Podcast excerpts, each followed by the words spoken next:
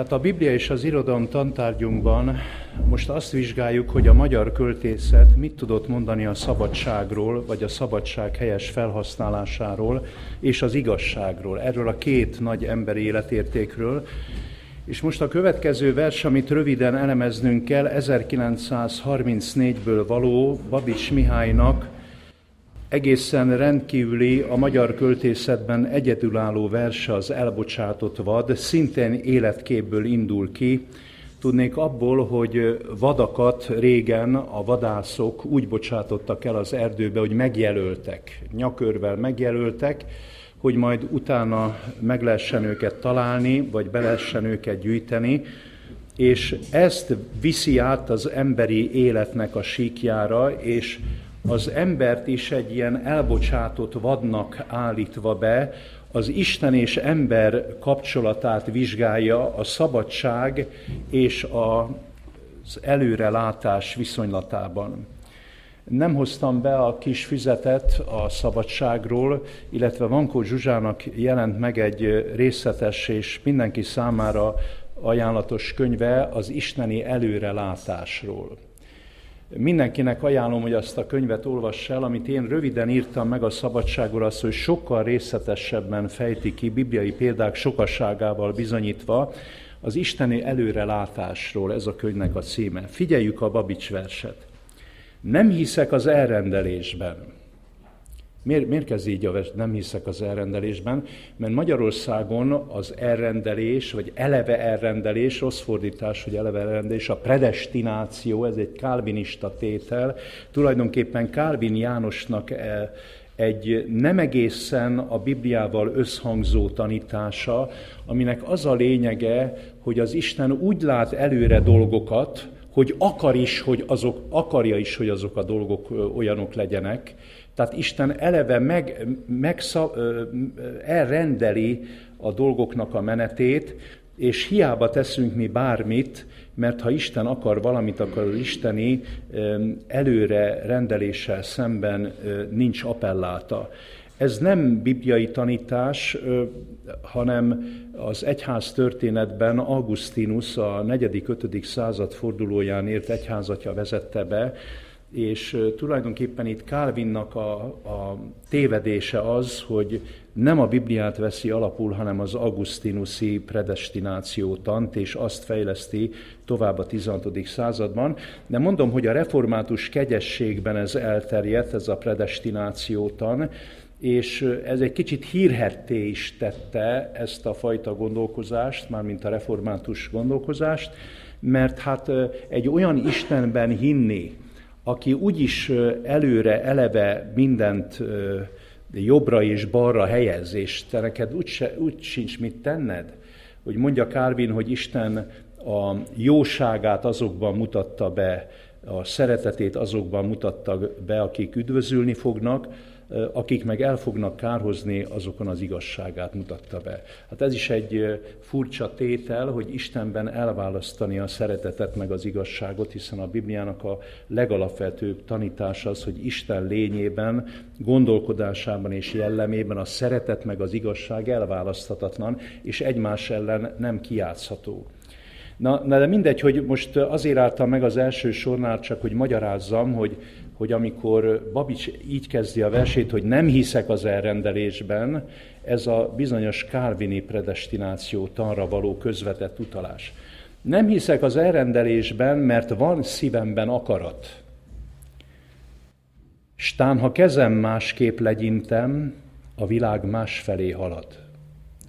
Mégis érzem, valaki néz rám, visz őriz ezer baj között, de nem hagy nyugtot, nyugton bajt idéz rám, mihelyt gőgömben renyhülök.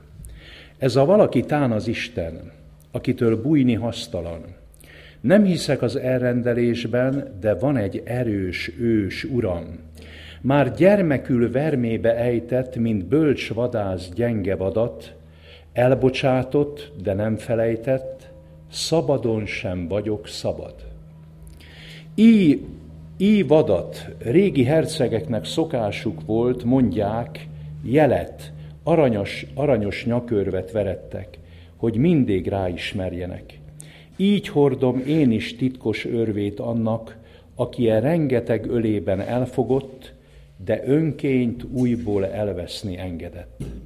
Azóta bolygok a viharban, vadmódra, de az ő jele, erejének bélyege rajtam, hogy ne nyughassam nélküle, s mint szélcibált bogáncs, amelyen a szivárvány lába pihen, illattal tellik, úgy beteljen sovárgással bogány szíven. Nem hiszek az elrendelésben, mert szabad vagyok. Oly szabad, mint a bolond bogáncs a szélben, vagy vad bozót között a vad. Vezessen hozzád a szabadság, így kérem olykor, aki vár, mert nem annak kell az imádság, ki Istent megtalálta már. Nagyon jelentékeny nagy vers ez, ötször nyolc sor, tehát 40 soros gondolkodó, nem a hosszú, nagy arany meditatív versek rőfjével mérhető, de mégis egy, egy nagy gondolati költemény, amely arról szól, hogy az ember szabad, de a szabadságnak azért itt ezen a világon súlyos korlátjai vannak. Az ember szabad, de ugyanakkor az ember szolga is. Kikezdett így egy nagy művet, hogy az emberi akarat szabad akarat, az emberi akarat szolga akarat. Hát Luther Márton. Ugye az egyház történelemben van egy Augustinus féle felfogás, van egy Calvin féle felfogás, van egy Luther féle felfogás. Luthernek a Szabad akaratról című műve Erasmus ellen íródott. A reformációnak egyik nagy problémája és témája volt, Erasmusnak és Luthernek a vitája és küzdelme egész Európa nyilvánossága előtt zajlott, és könyvet adtak ki Erasmus is ugye a szabad akaratról, és Lutherről is, Luthertől is megvan ez, a szabad akaratról, amit viszont ő rög, rögtön így helyesbít, hogy a, a mi szabadságunk tulajdonképp szolgaság. Hogy kell érteni ezt a gyors váltást, ezt a paradox kijelentést? Ugye azt mondja Luther, hogy az ember szabadon gondolkozhat, meg szabadon dönthet, meg szabadon választhat, csak ha egy valamit nem veszünk tudomásul, akkor ez a szabadság illuzórikus. Tudnék azt, hogy bennünk, a lényünkben, a természetünkben olyan természetünk van, ami húz von lefelé, tehát a rossz felé von, nem olyan állapotban vagyunk, mint az Ádám és Éva a megteremtés hajnalán, hogy semmi rossz nem volt bennük, és ők szabadon dönthettek jó és rossz, tényleg szabadon. Mi bennünk ott van már a rossz, ott van a rosszra való hajlam, ott van a, a, az emberi természet lehúzó ereje, ott vannak a később ugye a rossz szokásaink, amelyek szintén megbékjóznak, lehúznak bennünket, ott van, a, ott van a rossz gondolkozásunk is, tehát amit mi is a főiskolánkon tanítunk, de ezt nem azért tanítjuk, mert luteránusok vagyunk, hanem azért tanítjuk, mert Luthernek ez a felfogása, ez ma is maradéktalanul igaz. Hogy három dolog húz von le bennünket, az egyik a született rossz természetünk, az önző természetünk, ez az egyik rács, ahogy egyik tantárgyunkban tanítjuk, ez az e- első rács. A másik, ami lefelé vonz, húz bennünket, ez a, ezek a rossz szokásaink, amelyek nem öröklődés útján vannak bennünk, hanem mi szereztük őket. Ez a második rács, de van még egy harmadik rács is, hogy tudnék mi az emberi életet nem így látjuk.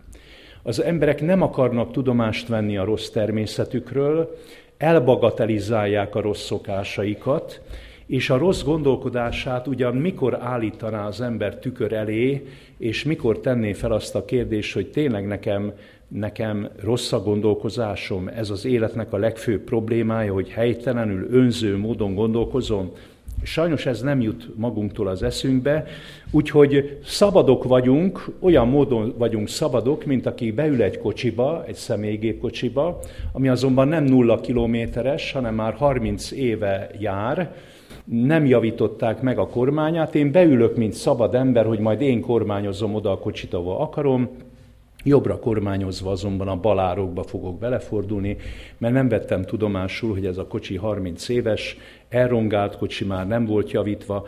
Tehát, ne, tehát ezért mondja Luther, hogy az ember szabad, mert hiszen senki nem köti meg a kezét, a gondolkodásban a legteljesebben szabad, szavaimba is viszonylag szabadok vagyunk. Hát a tettek azok azért behatároltak, mert hát más emberek is vannak a világon, tehát azért azt nem tettünk, amit akarunk.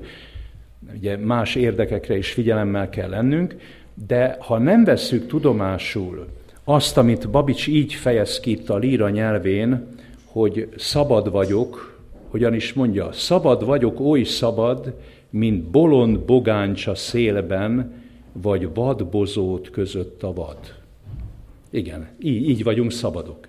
E, ezt kell tudomásul venni, és innen kell kiindulni, és a Babics vers ugye azzal fejeződik be, hogy a szabadságot alkotó Istentől kérek segítséget, hogy ő hozzá juthassak el, mert az az igazi szabadság, amikor a jót választjuk.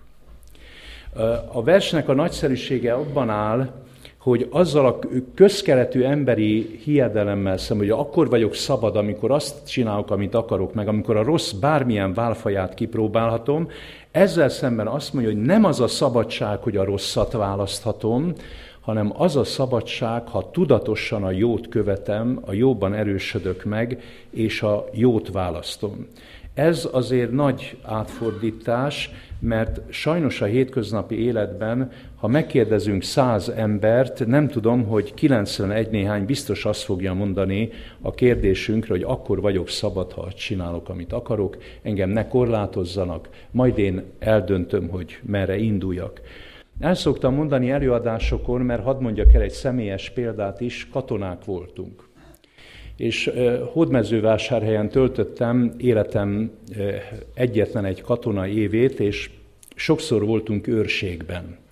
És az őrségben ébren kell maradni, az ébren maradásnak pedig az egyik eszköze, hogy ha van társunk, akkor beszélgetünk és gondolkozunk. És az egyik társam egyszer egy matematikus volt, és hogy, hogy nem éhes disznó makkal álmodik, a szabadságról beszéltünk a katonasság egyik éjszakai órái közben, és ő a bakancsával húzott egy kört, és beállt a kör közepébe, és azt mondja nekem diadallal, tudod, hogy mikor vagyok én szabad? Akkor vagyok szabad, ha a körnek 360 foka van, arra indulok, amerre akarok. Nekem nem mondják meg, hogy erre induljak, vagy arra induljak.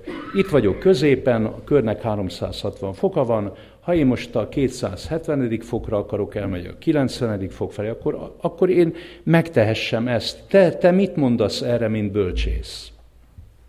Ugye a dögészek és bölcsészek nagy csatája volt a mi időnk, ugye dögészeknek neveztük a természettudományos karajárókat, mi voltunk a bölcsészek, Hát kénytelen kelletlen, nekem is be kellett állni a körnek a közepébe, és ott úgy gondolkoztam, és akkor valami ilyesmi válasz jutott az eszembe, hogy nézd, én nem akkor vagyok szabad, nem akkor érzem magam szabadnak, ha arra indulok el, amerre csak akarok, mert úgyis csak egy, egyféle irányba indulhatok el. Egyszer 360 helyre nem indulhatok el.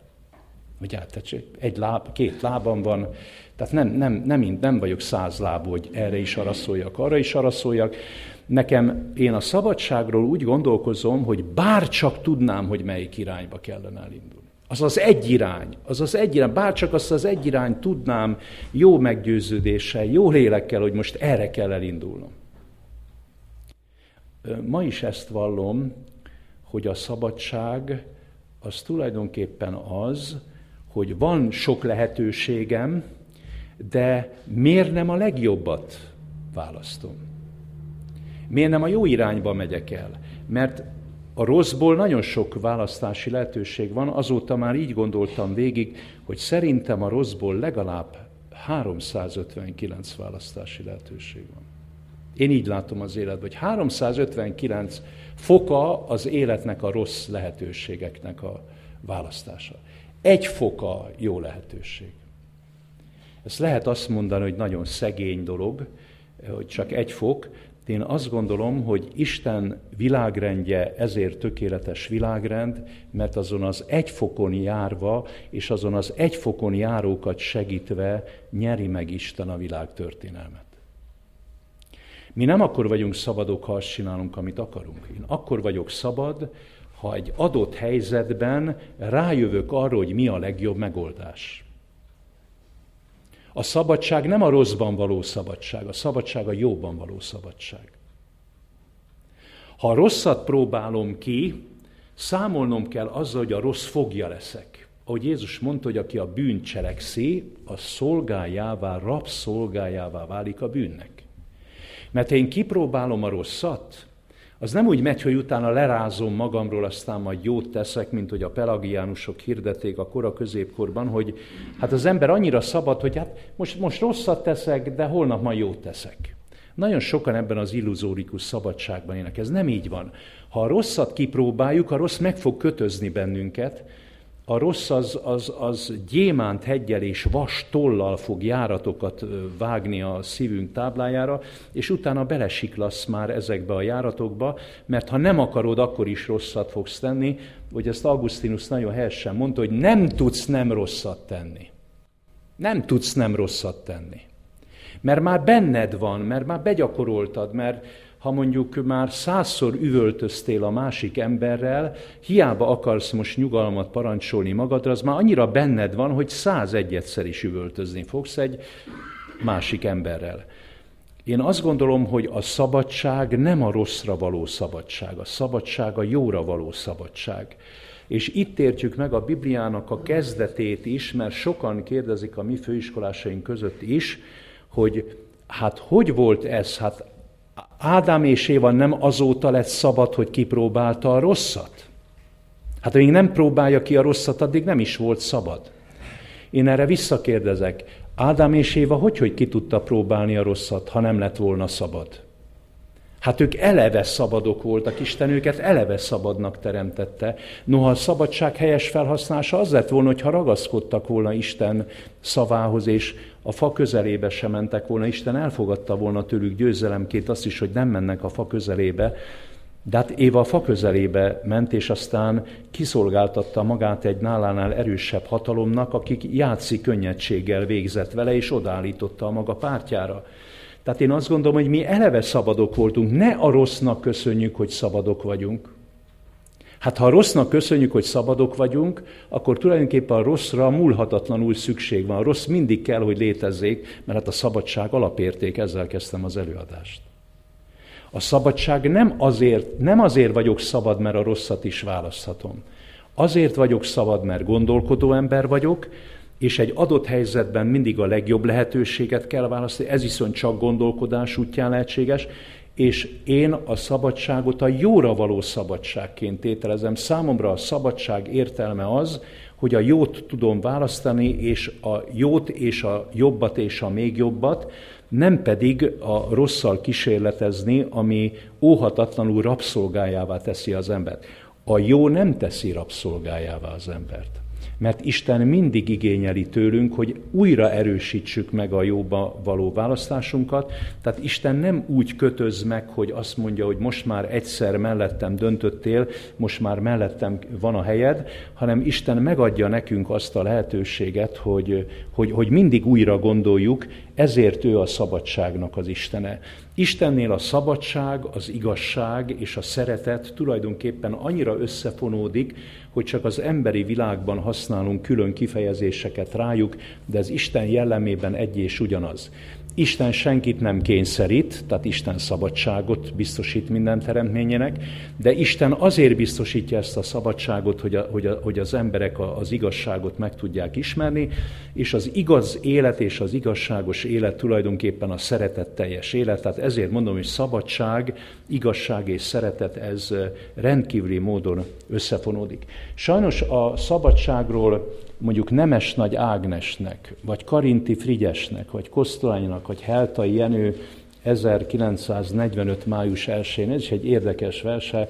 Heltai Jenőtől nem sok verset vettem be, mert a magyar költészet első vonalából vettem be inkább a verseket. Ezekre már nincs időm, de ezeket azért sorakoztattam egymás mellé. A szabadságról tulajdonképpen 6, 12, 18 kolumna van. Tehát e, ennek megadtam úgy gondolom a módját, ez három nagy lap.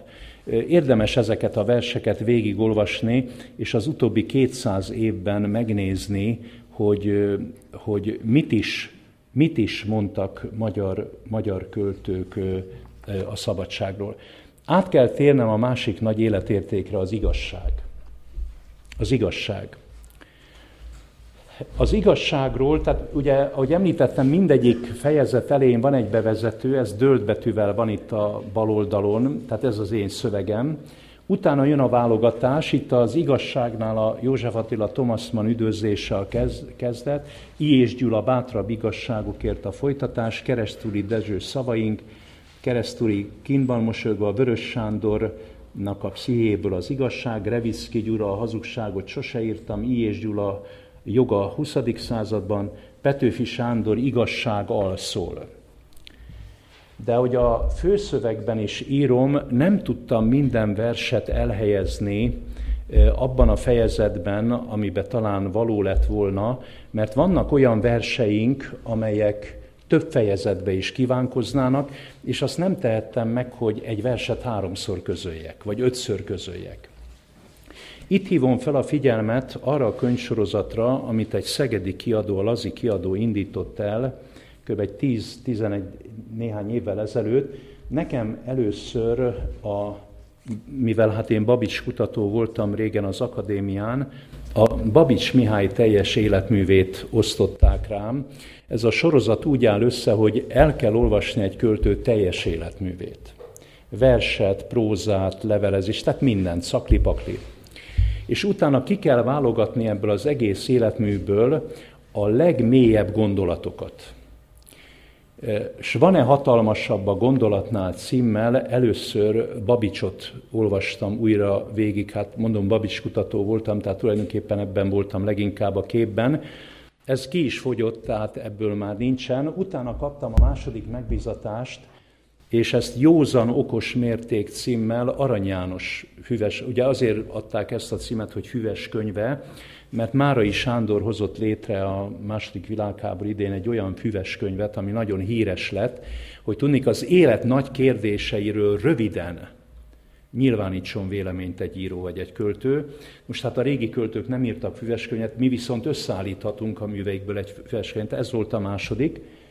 Utána jött a harmadik, mivel hát Pilinszkivel is foglalkoztam, Csönd és közelség címmel Pilinszki János füves könyve, volt a, a harmadik, és most jelent meg ezen a héten a negyedik, és egyben számomra a legnagyobb kihívás, még 18 kötetet kellett végigolvasni, ez írtózatos hazugság mindenütt címmel Vörös Marti Mihály füves könyve.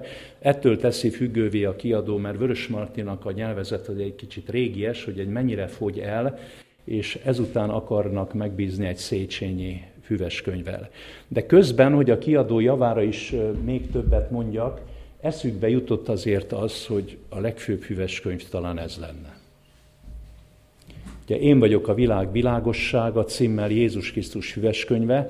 Ugye úgy gondolták, hogy ezt nem lehet megcsinálni, viszont mondtam nekik, hogy ezt meg lehet csinálni, de úgy, hogy az Ószövetséget is, a páli leveleket is, meg mindent mozgósítani, mert mert Jézus Krisztus tanításairól azért összefüggő képet a, a teljes Biblia fényében lehet adni, nem csak a négy evangélium, hanem a teljes Biblia, Bibliát kell mozgósítani, ezzel is megbíztak, úgyhogy ez most nekem az ötödik füves könyvem. Senki ne úgy vegye, mint az egyik vidéki városban mondja egy asszony, hogy jé, tanár úr, ennyi füves könyvet írt, viszem az unokámnak, mert drogozik. Tehát mondom, én nem olyan füves könyvet írtam, ami, ami a drogfogyasztást segíteni elé, hanem éppen egy ellen drog, akarok ezekkel a füves könyvekkel, hogy gondolkozzunk, és bizonyos tekintetben, hát bizonyos tekintetben a Biblia mellett azért az emberi gondolkodás, az emberi művészet nagy alkotásait is, is vegyük, vegyük alapul és segítségül. Azért említettem most ezt a füveskönyv sorozatot, mert például ebben a fejezetben nem tudtam elhelyezni, a gyűjteményem más fejezetében van az a vers, ami a magyar költészetben az igazságról a legnagyobb és legellentmondásosabb vers. Ez Vörös Marti. És azért szeretnék most Vörös Martiról beszélni, nem azért, mert most megjelent ez a füves könyv, és szeretném, hogy sokan vegyék meg, mert Vörös Marti tényleg nem ismert költőnk. Tényleg nem ismert költőnk. Mert ugye, aki a szózatot írta, amit meg kellett ugye tanulni kívülről, és ezért bosszúból már több versével nem is nagyon akartunk foglalkozni. Vörös Marti, aki a csodálatos nagy csongorés tündét írta, aminek a játékos világába talán nem tudtunk annyira belehelyezkedni, az é monológiát nem tudtuk annyira fölismerni, de Vörös Marti, aki a magyar költészetnek a leges legnagyobb verseit írta, mint a Vén cigány például. Vén cigány. Az előszó. Az emberek. A magyar költészetből azt mondom, hogy három nagy vers, az mind a három Vörös Marti. Vén cigány, 15 francia költő fordított le franciára, és azután mondták a franciák, hogy ját bocsánat, akinek, annak a nemzetnek, aminek ilyen költője van, az, az egy különleges nemzet, mert hát ez a Vörös Marti, nem is tudtuk, hogy ez a Vörös Marti, ez ötször több, mint a Viktor Hugo. A véncigány, az előszó és az emberek. Ez, ezt a három verset ne hagyjuk ki. Az én antológiám, versenciklopédiám is azért az élére tettem, a Velszi Bárdok, meg a Petőfi világosságot, 5-6 magyar verset az egész gyűjtemény élére helyeztem, hogy és a gyűjtemény érére helyeztem a legszebb magyar epigrammát, ami az igazságról szól. Ez a Gutenberg albumba. Lehet, hogy ez is kötelező volt, lehet, hogy valaki megtanulta, lehet, hogy még most is fel tudja eleveníteni. Nosza rajta én azt mondom, hogy elevenítsük föl. Súlyos nagyvers, döbbenetes nagyvers. A magyar nyelvnek, a magyar gondolkodásnak egy olyan, olyan súlyos nagy ö, művez, amelyhez hasonlót keveset írt magyar költő. Alkalmi vers volt ez, mert a könnyomtatás feltalálásának 400. évfordulója közelget, egész Európában meg akartak erről emlékezni. Aféle költői versenyt is írtak ki, mint 20 évvel később, amelyen, hát Vörösmart akkor már nem élt, Arany János indult, amikor a Dante évfordulóra írtak, és akkor megírta Arany János a hatalmas Dante című versét. De a Gutenberg albumba című vers az tényleg a leges legnagyobb emberi problémákkal küzdik, és a végére helyezi, nem azért a végére, mert ez a végső, ez a legalapvetőbb probléma. Az igazság kérdése.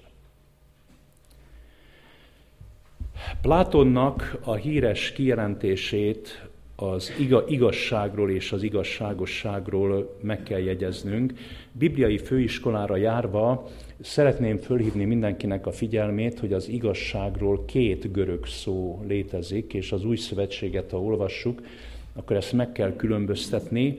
Aléteia, alétheia, ez az igazság, és dikaió szűné, ez az igazságosság.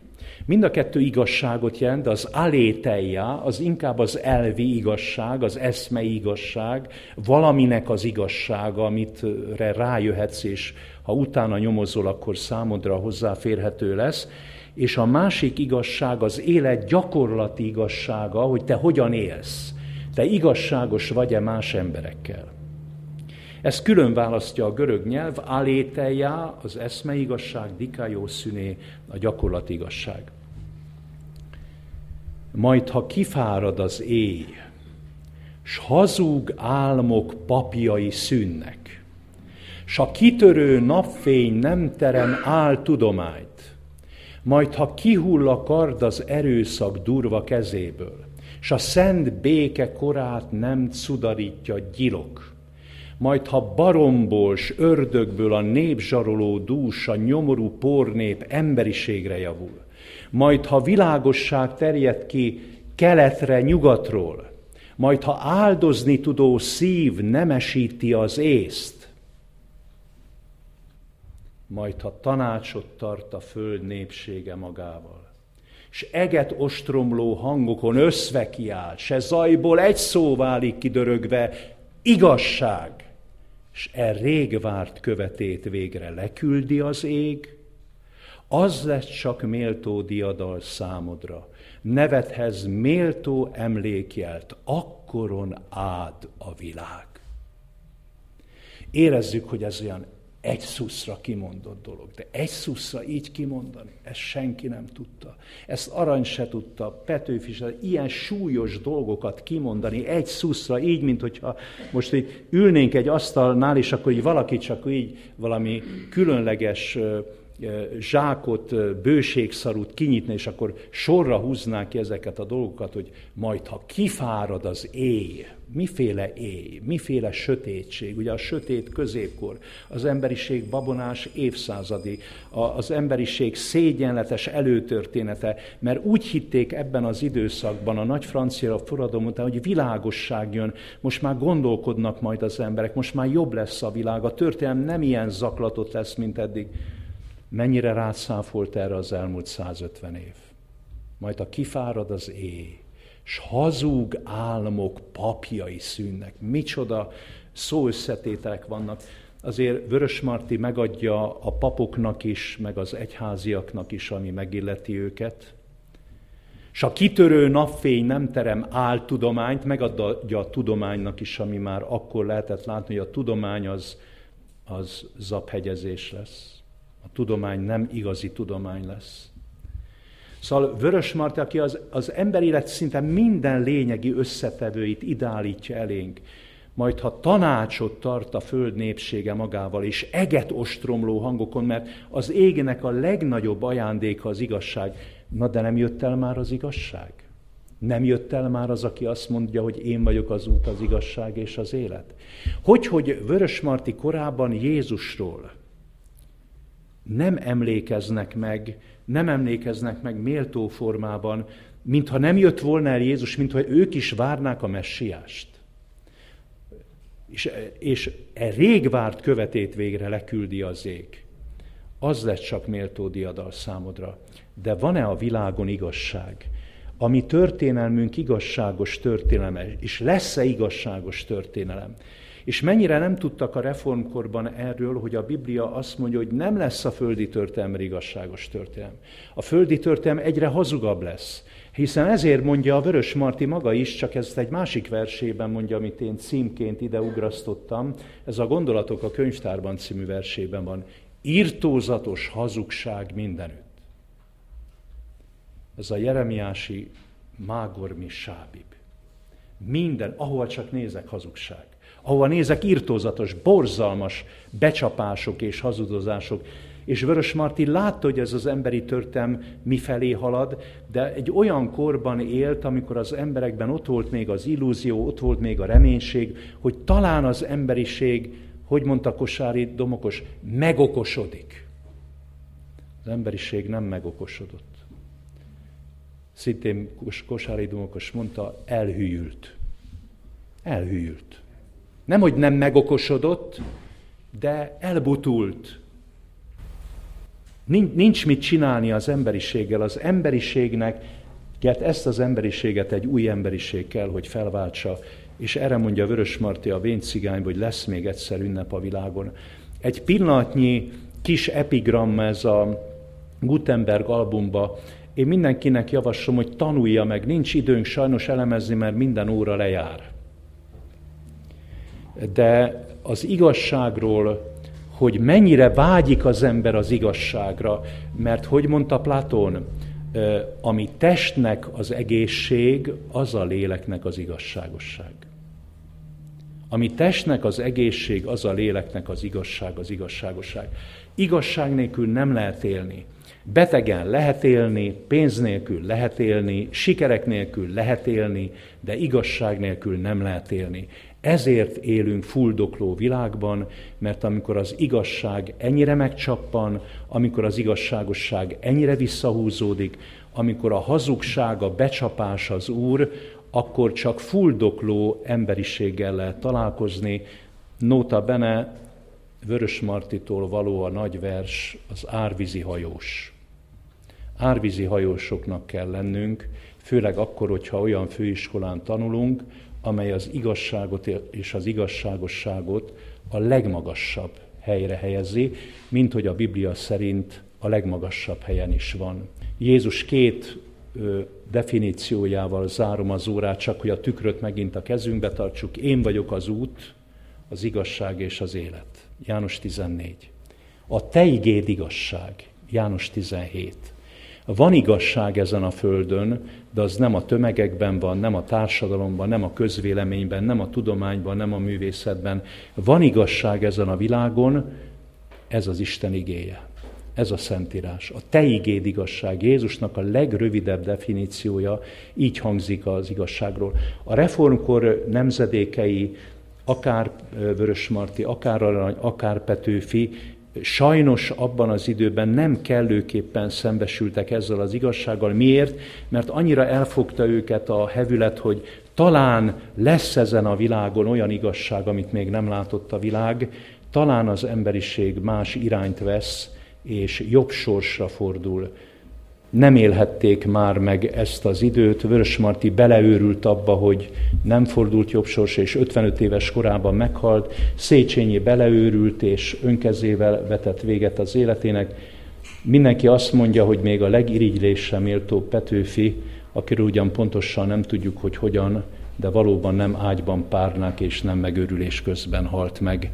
Hát ez volt a mi legnagyobb nemzedékünk, ennek szántam ezt a két órát a szabadságról és az igazságról, de sokkal többet kiolvashatunk magából a gyűjteményből. Ennyi időnk tellett erre a két nagy emberi életértékre, folytatása következik majd a következő órákon. Köszönöm szépen a figyelmet, és jó olvasást és jó tanulást!